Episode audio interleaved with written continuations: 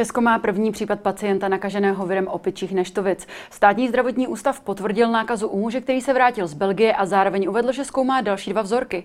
Jaké riziko virus pro Česko představuje? Proč se nyní objevuje i tam, kde se dříve vyskytoval jen vzácně? A jak poznám, že jsem infikovaná? Ne, ne, o tom budeme hovořit v dnešním epicentru. Já jsem Pavlína Horáková. Vítejte.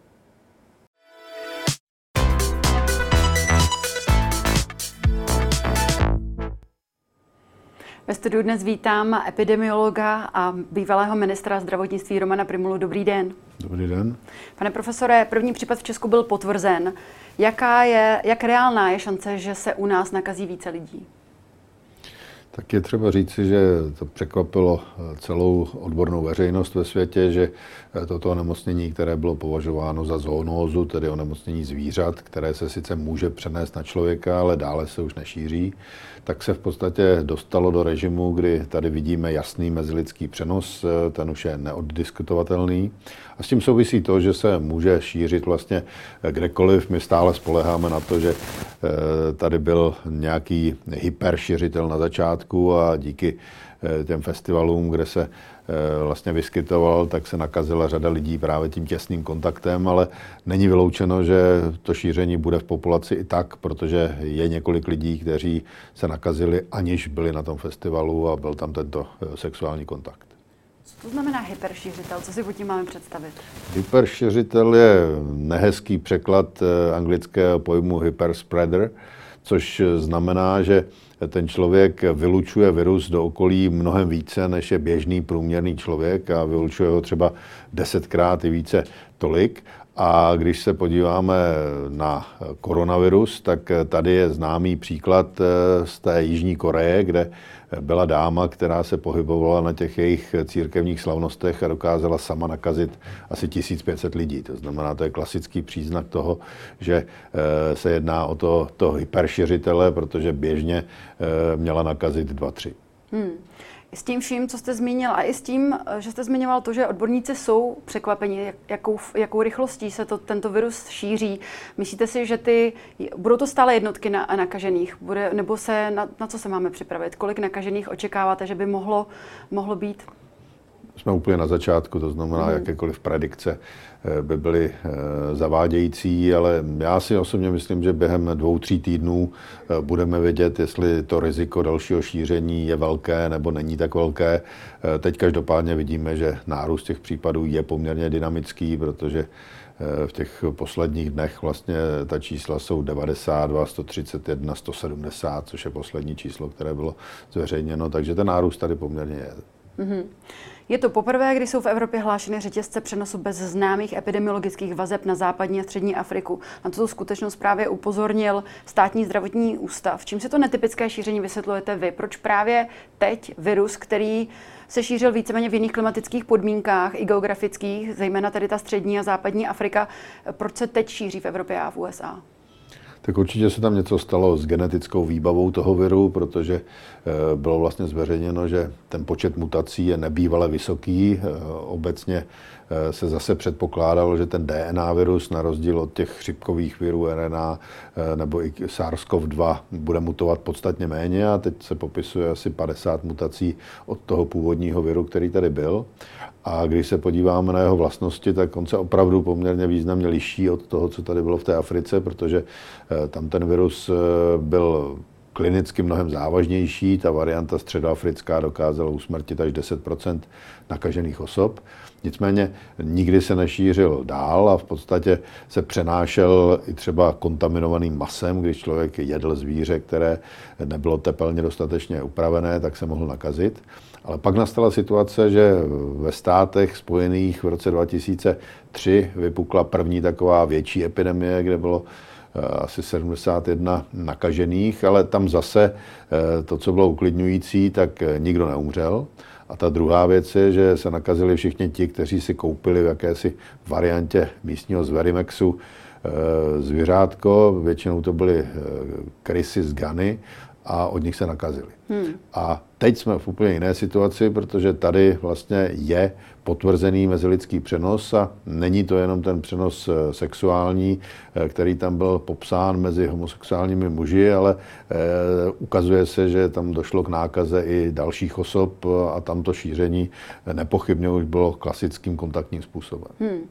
Ještě než se k těm formám té nákazy dostaneme, mě by zajímalo, hovořil jste o tom, že ten vir se pravděpodobně změnil. Změnili jsme se i my, možná jsme citlivější vůči němu. Napadá mě to v souvislosti s tím, že jsme právě jako lidstvo, jako celá populace prodělali pandemii koronaviru.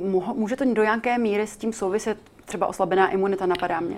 Eh, to, to už je teorie, která je samozřejmě spekulativní, protože to potvrzeno nebylo, ale eh, může se stát, že těch vlivů je celá řada a eh, my tady teď spekulujeme, jestli lidé, kteří jsou třeba HIV pozitivní, se snáze mohou nakazit, mohou, protože ta jejich imunita je ovlivněna a tady je paradoxní, že lidé, kteří jsou HIV pozitivní, tak mají velkou afinitu k tuberkulóze. Takže v té Africe na začátku, když nebyla dobrá diagnostika HIV, tak se diagnostikovala tuberkulóza a potom naopak, protože ta tuberkulóza, než se diagnostikuje, tak to trvá mnohem delší dobu a vidíme, že tam prostě dochází k jakému si souběhu více nemocí, protože ten člověk eh, je zranitelnější. Mm-hmm. Můžeme se tady podívat na ty způsoby, jak se může člověk nakazit. Eh, zaznívá z úst odborníků, že se jedná o blízký kontakt, že není zase tak jednoduché se tím nakazit, stejně například jak to bylo u koronaviru, ale přesto, co si pod tím blízkým kontaktem konkrétně máme představit? Toto není klasická respirační nákaza, kde by stačilo kýchnutí a nakazí se několik lidí kolem. Tady ten virus se sice může šířit touto cestou, ale dominantně to je záležitost kontaktní a musíme si představit, že ten člověk je nejinfekčnější, když se vlastně vysejí ty různé kožní projevy, které tam jsou a tady na rozdíl od eh, těch klasických exantematických onemocnění, jako jsou třeba zarděnky, jako jsou spalničky, eh, tak eh, nevidíme jenom kožní projev, který by nic nesecernoval, to znamená neuvolňoval vlastně jakousi tekutinu, ale můžeme to přirovnat k té varicele, to je mnohem podobnější záležitost. Tady také vznikají vřídky, které v určité fázi potom praskají a uvolňuje se ta tekutina z toho řídku. A to je enormně infekční. To znamená, eh, mě se ptali třeba, když letím s někým několik hodin transoceánským letem, eh, jestli to je blízký kontakt, když sedím vedle něho, tak to skutečně blízký kontakt je, protože eh, pokud ten člověk je v takovémto stádiu onemocnění, tak za A bych to měl vidět na obličeji a za B ten člověk má obrovská kvanta viru na povrchu kůže a pokud se jakkoliv dotkne, tak ten virus přenáší kolem sebe, to znamená, tam by bylo velmi obtížné se obránit tomu, abychom se nenakazili. Hmm. Kde se tedy vlastně ten virus schovává, pokud jsme eh, ním infikováni? Jsou to tedy hlavně ty puchýřky? Tak on ten eh, virus eh, na začátku je uvnitř lidského těla, nepochybně. Začíná se množit, postupně vzniká takzvaná virémie, to znamená je v krvi a ten člověk díky tomu je infekční, to znamená jeho tělní tekutiny jsou infekční, takže je infekční moč jednoznačně a toto všechno eh, se může eh, projikovat do toho, že se takto dá nakazit a tam se právě spekulovalo u toho sexuálního přenosu, jestli eh, ten přenos byl způsoben tím, že tam jsou infekční ty sekrety různých žlas, nebo jestli to je otázka vlastně už těch kožních projevů, které se i v této lokalizaci objevují. A známe už tu odpověď, jestli je to právě těmi kožními projevy? Já si myslím, že obojí je možné, protože v té viremické fázi, když člověk vlastně je před erupcí těch různých klinických příznaků a výsevu na kůži, tak eh, je infekční a eh, může se člověk nakazit eh, jakýmkoliv z těchto mechanismů. Jinými slovy, při pohlavním styku ochrana ve formě kondomu není dostatečná? To určitě není, protože eh, ta představa, že se ochráníme jenom poměrně malou eh, částí těla, kterou kryjeme, eh, je iluzorní. Tady se můžeme nakazit tím kontaktem a pomocí končetin to přeneseme dál a dostane se nám to na sliznice, tak se nakazíme. Mm-hmm. Jak vůbec ten vir můžeme zničit? Je háklivý na vysoké nebo nízké teploty nebo stačí dezinfekce? Každá dezinfekce eh, v určité koncentraci virus ničí, protože eh, nikdo není rezistentní tak, že by eh, se ubránil dezinfekci. Spory, například antraxu, tak ty jsou nejrezistentnější, tam to chvíli trvá, ale ten virus je citlivý. Na druhou stranu je méně citlivý, než je to třeba virus SARSu, protože ten SARS se zpravidla nevyskytoval v neobalené podobě, to znamená, když se dostal na, povrchy, na povrch, tak eh, poměrně rychle vysychal. A my jsme tady eh, spekulovali o tom, jak dlouhá je ta doba, kdy ten povrch bude infekční a dostali jsme se někam na 48 hodin až 72 hodin podle kvality povrchu.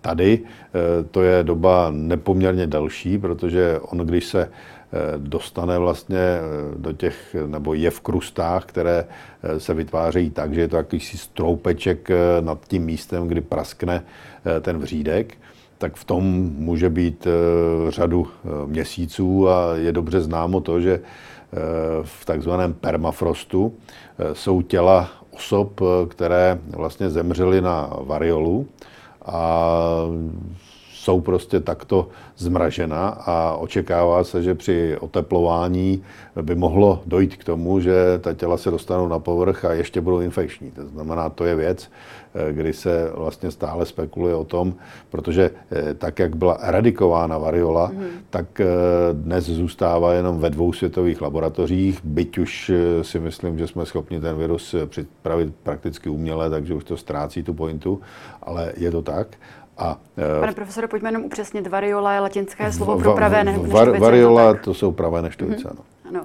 Tak eh, tady eh, je určitá hrozba, s tím se počítá, že opravdu takto by eh, ten virus se znovu mohl dostat vlastně na svět, aniž by mhm. byl biologicky zneužit. Z toho, co všechno jste říkal, mě to vyplývá, že se tady mohou nakazit i obejmutím, podáním ruky, líbáním. Je to tak? Mohu, mohu. Mm-hmm. Kdy tedy je ten člověk nejvíce infekční? Nebo kdy začíná být infekční? Je to až s tím, kdy se objeví ty puchýřky? On, ono se ukazuje, a je to u většiny onemocnění, že člověk začíná být eh, vlastně infekční už předtím, než vidíme nějaké klinické projevy. To znamená, když mluvíme o těch bezpříznakových nosičích, tak eh, ono to eh, souvisí právě s tímto. A to je vlastně ta nejnebezpečnější fáze, protože když někdo už bude mít eh, vřídky po těle nebo nějaké pupínky, tak eh, vizuálně budeme mít určité obavy se k němu přibližovat a budeme si myslet, notabene v této době, kdy masmediálně se řekne, že každý pupínek eh, je, jsou opičí neštovice, tak si dovedu představit, co se bude dít, ale fakticky to je tak, že tento člověk zhruba 48 hodin předtím, než se vyseje, tak už je infekční a to je ta fáze, která je nebezpečná. Hmm. Jak tedy vůbec poznám, že jsem nakažená? Tak eh, ta úvodní eh, fáze úplně jednoznačná není. Pozná to odborník, protože like těžko bude posuzovat, jestli ty puchýřky, které má, se mu vysely v nějakých vlnách nebo se vysévaly postupně, jestli to je na celém těle nebo jestli je to dominantně v obličeji, ale to jsou markery, podle kterých odborník to samozřejmě pozná. A, Ale kdybyste eh, schrnul třeba ty symptomy a možná je pojmenoval i v té časové posloupnosti, jak jdou po sobě ty nejčastější? Tak na začátku to jsou nespecifické příznaky, to znamená přichází eh, jakási bolest hlavy, únava, bolesti kloubů, to mohou být eh, bolesti svalů a pak nastupuje teplota. Ta teplota na začátku není vysoká, ale vyšplhá někam na 38, 5, 39, to znamená pak už to je vysoká horečka a pak dojde eh, k výsevu těch kožních projevů. Uh-huh. A jakým způsobem se tady vlastně diagnostikuje? Zda se jedná právě o ty opičí neštovice. Je, diagnostikuje se to z krve nebo jsou u toho PCR testy? Jak to funguje? Eh, zatím ta diagnostika je taková, že samozřejmě PCR testy dnes se dají vyvinout na cokoliv, ale eh, nemusí být běžně dostupné, protože s tou chorobou jsme se skutečně setkávali minimálně, byť se čas od času právě ty opičí neštovice eh, objevily, takže některé laboratoře ty testy k dispozici měly, ale my jsme schopni to diagnostikovat elektromikroskopicky, protože tady se zjistí, o jaký virus se jedná. I když podotýkám, že není úplně jednoduché a prakticky eh, to je skutečně velmi složité odlišit, jestli to je poxvirus eh, varioli, to zná pravých neštovic, nebo jestli to je poxvirus těch eh, neštovic opičích. Ale protože poxvirus varioli v tuto chvíli není, tak když v mikroskopu vidím poxvirus, tak automaticky předpokládám, že to je ten virus opičích neštovic. Mm-hmm. Belgie už zavedla 21-denní karanténu, u nás eh, se také o karanténě hovoří. Jak by, to, jak by to mělo vypadat, jak dlouhá by měla být a kdo by měl být považován za ten rizikový kontakt? Tady je zajímavé to, že u většiny nemocí přistupujeme na dvojnásobek vlastně inkubační doby a to považujeme za dobu, po kterou by ten člověk měl být v karanténě. Tady se bere vlastně jednonásobek, to znamená 21 dnů, což je maximální doba, po kterou ten člověk může být v inkubaci. Ono obecně se říká, že taková střední inkubační doba je někde mezi 6. a 13. dnem, dejme tomu. Tady Eh, těch 21 dnů je opravdu hraniční doba, kdy snad nejsou eh, zaznamenány případy, kde by ta eh, inkubační doba byla delší a naopak ta nejkratší inkubační doba je někde kolem pěti dnů. To znamená, v tomto pásmu by se mělo objevit onemocnění a proto se snažíme vlastně toho člověka izolovat, aby nedošlo ke kontaktu s dalšími osobami a v těch posledních dvou dnech před výsevem těch příznaků eh, by zase byl schopen někoho nakazit a pak bychom takhle pokračovali. To znamená, proto je snaha ten kontakt izolovat od počátku, aby k té nákaze hmm. další nedošlo. Bude tedy nutná hospitalizace u takových pacientů? Tady se ukazuje, že hospitalizace eh, nutná není, protože ty průběhy jsou opravdu eh, velmi mírné, ale může se stát, že ty kožní projevy budou tak v podstatě Eh, život znesnadňující, protože budou svědět, že někde to může vyžádat hospitalizaci, zejména to je u dětí, ale tady ty děti budou postiženy jenom naprosto mm. zřídkavě. A pokud by došlo k tomu, že ten průběh by byl výrazně závažnější, tak eh, tady máme naštěstí léky, protože eh, ono eh, se dlouho počítalo s tím, že by vlastně variola mohla být zneužita bioteroristicky a podobně, takže jsou tady preparáty ve smyslu virostatik, které jsou použitelné a můžeme například použít preparát eh, Tecovirimat, eh, který je velmi účinný, ale jsou i další a, a dají se použít i specifické imunoglobuliny, které jsou právě proti tomuto viru. Mm-hmm. Pokud někdo pečuje o pacienta nebo bude pečovat o pacienta s opičími neštovicemi, jak, jak by se o něj měl starat? A pak mě zajímá, je taková, řekněme, podotázka. Je vůbec možné, že by ty opičí neštovice mohl, mohli jsme přenést doma na nějakého našeho domácího mazlíčka? A případně jakého? To bychom bohužel mohli, protože, jak už bylo řečeno, je to zoonóza, takže pokud máme eh, nějaké domácí hlodavce, eh, křečky, potkany, eh, cokoliv v tomto slova smyslu, tak eh, to je možné. Eh, já nechci spekulovat, jestli ten přenos je možný na kočky nebo psy, to nevím jistě, protože tam ta expozice nebyla v té době, ale na opicích byl primárně diagnostikován, to znamená, dá se očekávat, že ten počet zvířecích hostitelů může být poměrně široký. Mhm. A když se zaměříme na tu péči o to pacienta doma, to znamená vyvarovat se, vyvarovat se asi jakémukoliv tělesnému kontaktu s tím člověkem, co dalšího? To, to, tam je obrovský problém, že eh, prostě ten klasický kontakt v ošetřovatelské péči eh, je velmi rizikový. Ten člověk by musel se oblékat do ochranného oděvu, musel by mít rukavice, eh, aby nedošlo právě k té kontaminaci, protože je dobře známo, že tento virus se šíří v podstatě kontaminovaným ložním prádlem, třeba pyžamem podobně. Víme z historie, že byl zneužit vlastně při anexi eh, těch indiánských osad, eh, protože oni použili vlastně eh, skoro poprvé v historii biologickou zbraň a dali jim kontaminované hůně, v kterých byly vlastně tyto jizvy, které tam byly zaschnuté, to zná ty krusty. A díky tomu se prostě indiáni nakazili a protože se s tím onemocněním nesetkali, tak to mělo katastrofální dopady pro ně. A to tehdy byly opičí neštvice, nebo to byly to, ty pravé? To byly pravé neštvice. Mm-hmm. Když se podíváme na tu léčbu jako takovou, jak dlouho trvá, než se člověk z této nemoci vyléčí a víme o tom, zda ta nemoc způsobuje nějaké dlouhodobé následky? Tady se odhaduje, že eh, ta střední délka by měla být někde mezi dvěma týdny až čtyřmi týdny. Obecně po čtyřech týdnech by to nemocnění mělo být pryč, ale to je poměrně dlouhá doba, kdy se s ním trápíme a pokud tady nebudou ty těžší projevy, jaké byly zaznamenány v Africe a bude to probíhat jenom na bázi té vyrážky, potažmo tvorby puchýřků a těch eh, různých pustulek, které tam vznikají v řídku a potom jejich praskání, tak eh, tady může být nějaký kožní defekt, protože víme dobře, že po těch neštovicích ta pokožka byla poměrně zízvena, protože ten organismus se s tím není schopen úplně bez zbytku vyrovnat a jsou tam kožní defekty. Hmm. A u těch opičích neštovic je nějaké místo na těle, kde se projevují nejčastěji, nebo je to zkrátka většinou zasažené celé tělo? Tak eh, tam na rozdíl té varicely to není úplně celé tělo, nebo minimálně z hlediska eh, výsevu té vyrážky můžeme hovořit o obličeji, to znamená, jsme schopni to zachytit poměrně rychle. Mm-hmm. Ty studie z Afriky ukazovaly smrtnost poměrně nízkou, zhruba 3,5%, tady u toho západu afrického kmenu, který, pokud mám správné informace, je to ten kmen, který je právě v Evropě. Nicméně my víme, že smrtnost právě těch pravých neštovic byla 30%.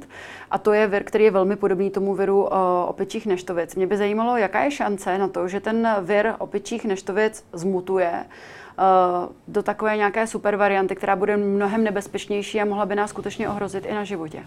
To se nestane. Já si osobně myslím, že Eh, už vidíme eh, na těch variantách, které tady byly, i eh, varianta varioli měla svoji mírnější podobu a to byla variola minor alastrim, takzvaná, která měla smrtnost někde mezi jedním až třema procenty, což je srovnatelné právě s tím západo africkým kmenem a 3% v dnešní době je poměrně vysoká smrtnost. To mm-hmm. není mnoho infekčních onemocnění, se kterými se běžně setkáváme s takovouto smrtností a když se podíváme na COVID, tak tady jsme v té úvodní fázi, kdy se úplně nevědělo a neměli jsme prostředky, se ta smrtnost pohybovala na úrovni 2% a to bylo poměrně vysoké číslo. To znamená, tady naštěstí ta západoafrická varianta v evropských podmínkách nesmrtí ani v, ve Spojených státech při té epidemii, ani nyní není zatím zaznamenáno žádné umrtí. Mm-hmm. Vy jste sám na začátku zmínil, že odborníky ten virus opičích neštovic překvapil. Čím vás nejvíce překvapil? Je to tou rychlostí šíření nebo je tam ještě něco jiného? Tak nás překvapil hlavně tím, že se vůbec takto začal šířit, protože eh, my jsme ho nepovažovali za příliš nebezpečný, protože eh, mimo Afriku eh, žádné šíření nebylo s výjimkou toho, že když někam zavlečete kontaminovaný materiál, tak to se dá velmi dobře vytrasovat a hlavně tam nehrozí další šíření. To znamená, ten, kdo si nekoupil toho infikovaného hlodavce, tak se nemohl nakazit. Když to tady je to úplně jiný problém, tady vlastně může docházet k dalšímu šíření a kombinace toho faktu, že se může šířit mezi lidsky a e, že ta rychlost je poměrně e, značná, protože ten nárůst v posledních dnech e, skutečně ukazuje, že tady to šíření v populační možné je, tak to je věc, která celý svět nepochybně zajímá a bude velmi pečlivě sledována. Hmm. Jaký tedy vývoj do budoucna očekáváte? Ono se přece jenom blíží doba dovolených, lidé budou chtít více cestovat. S čím, s čím na co by se měli připravit?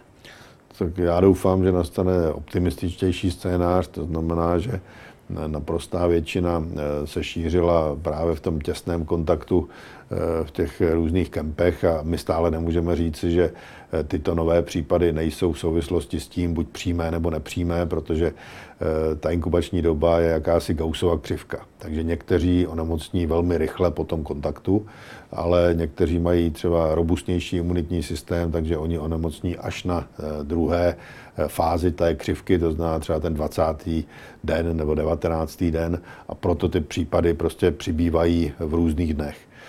Kdyby to pokračovalo nadále, tak je to pro nás signál, který není úplně pozitivní, a to ten, že bude docházet k dalšímu šíření které ještě nemusí být problémem, protože tito lidé mohli mít sekundární kontakty zase takto těsné, takže to se dá samozřejmě pořešit, ale eh, pokud se ukáže, že to šíření bude klasicky v populaci, tak eh, budeme muset být obezřetní, budeme muset přijímat nějaká opatření, aby k tomu nedocházelo a jedno z těch klasických opatření je ta izolace po 21 dnů.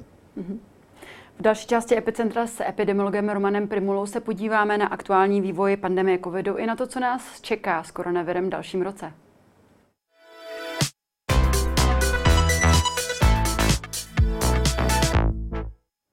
Epidemie koronaviru v Česku dál slábne. Eh, za úterý přibylo 198 potvrzených případů nákazy. Počet hospitalizovaných s nemocí COVID-19 je 147 a incidence klesla na 17 nakažených na 100 000 obyvatel za posledních 7 dní. Jste spokojený s tímto vývojem a jaký další vývoj očekáváte do budoucna? Já určitě spokojen jsem, protože sice tady nevidíme nějaký prudký sestup a je to záležitost mnoha týdnů, ale eh, ten sestup je kontinuální a na to, že jsme zrušili veškerá opatření, tak je zřejmé, že eh, dojdeme do fáze, kdy tady nebudou prakticky žádné případy. To znamená, čeká nás poměrně eh, klidné léto. Nicméně dá se očekávat, protože ten virus z populace nezmizí a s nástupem podzimu Eh, dojde k větší kumulaci lidí a může dojít eh, samozřejmě k dalšímu nárůstu. Bude velmi záležet na tom, eh, jaké varianty tady budou. Troufám si říci, že varianta Omikron, ať to bude subvarianta jakákoliv, nebo varianta delty, případně jejich kombinace, už nepovede k tomu, že by tady byla nějaká masivní epidemie eh, s tím, že by tady byly eh, poměrně velké počty zemřelých. To znamená, já neočekávám, že by tady měla být eh, nějaká dramaticky závažná vlna. Vlna tady určitě bude, ale musíme spolehat na to, že prostě nevznikne nějaká varianta nová, na kterou bychom nebyli připraveni. A tady je určité nebezpečí právě těch azijských zemí, které hmm. se Eh, po dlouhou dobu eh, snažili vyhnout vlastně expozici těm virům a eh, ono se ukazuje, že je složité předtím utéci a před tou variantou Omikron prostě neutekli, takže teď tam dochází k masivnímu množení a při tom masivním množení může vzniknout varianta, která bude vlastně podkladem nějaké budoucí mutace zase. Uh-huh. A teď v té současné době, která ta varianta vlastně ve světě pře, převažu, převažuje? Je to ten Omikron právě?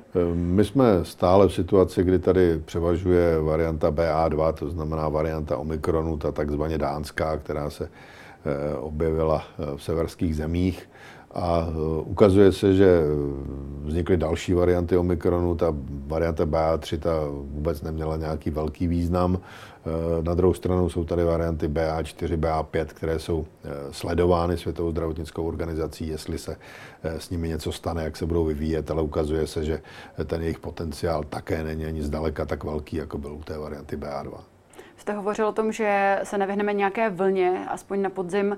Znamená to, že se nevyhneme ani možná nošení no, respirátorů a nějakých, eh, nějakým opatřením, co bychom měli očekávat v tomto ohledu? Může se stát, že respirátory zase budou hrát svoji roli. Eh, tam je třeba říci, že ten respirátor měl mnohem větší roli u těch eh, variant, jako byla Delta. Při těch velmi infekčních variantách, jako je Omikron, Eh, to znamená velmi těsnou práci s tím respirátorem, protože pokud si ho sundáváme, nadáváme, tak tam to riziko, že se nakazíme, je poměrně velké. To znamená, eh, varianta Omikron je velmi infekční a pokud chceme používat u ní respirátor, tak musíme dodržovat eh, další pravidla, abychom se nenakazili. Uh-huh. A co se týká očkování, um, mnoho Čechů má za sebou dvě dávky očkování, někteří i tu třetí dávku. Um, měli bychom očekávat další očkování, další vlnu, nebo jsme teď, co se týká toho současného vývoje, jsme dostatečně chráněni? Tam je problém ten, že čistě technicky, tak jak to bylo nastaveno, tak eh, většina lidí, která byla proočkována už i třemi dávkami, se dostává vlastně do fáze, kdy eh, to očkování jim přestává platit a připravují se strategie vlastně čtvrté dávky. Já musím říci, že eh, podle výsledků všech těch studií třetí dávka má poměrně velký význam a byť s časem ta účinnost klesá logicky, tak přesto vidíme poměrně dlouhou setrvalou účinnost eh, proti závažným formám, proti hospitalizacím, proti úmrtím. Eh, teď já bych osobně nešel do varianty dávka 4 do doby, než tady budeme mít variantu, která by pokryla vlastně ty předpokládané varianty, které se tady budou objevovat a už je připravena vakcína, která by měla pokrýt vlastně v kombinaci jak variantu Delta, tak variantu Omikron. A pokud bychom tady aplikovali tu čtvrtou dávku, tak já si myslím, že by to mělo být tato. A lidem, kteří jsou třeba očkováni jen těma dvěma dávkami, doporučil byste takhle před podzimem se nechat naočkovat tu třetí dávku, nebo jak by měli oni postupovat? Uh, tam si myslím, že by to mělo nastat eh, skutečně až před podzimem.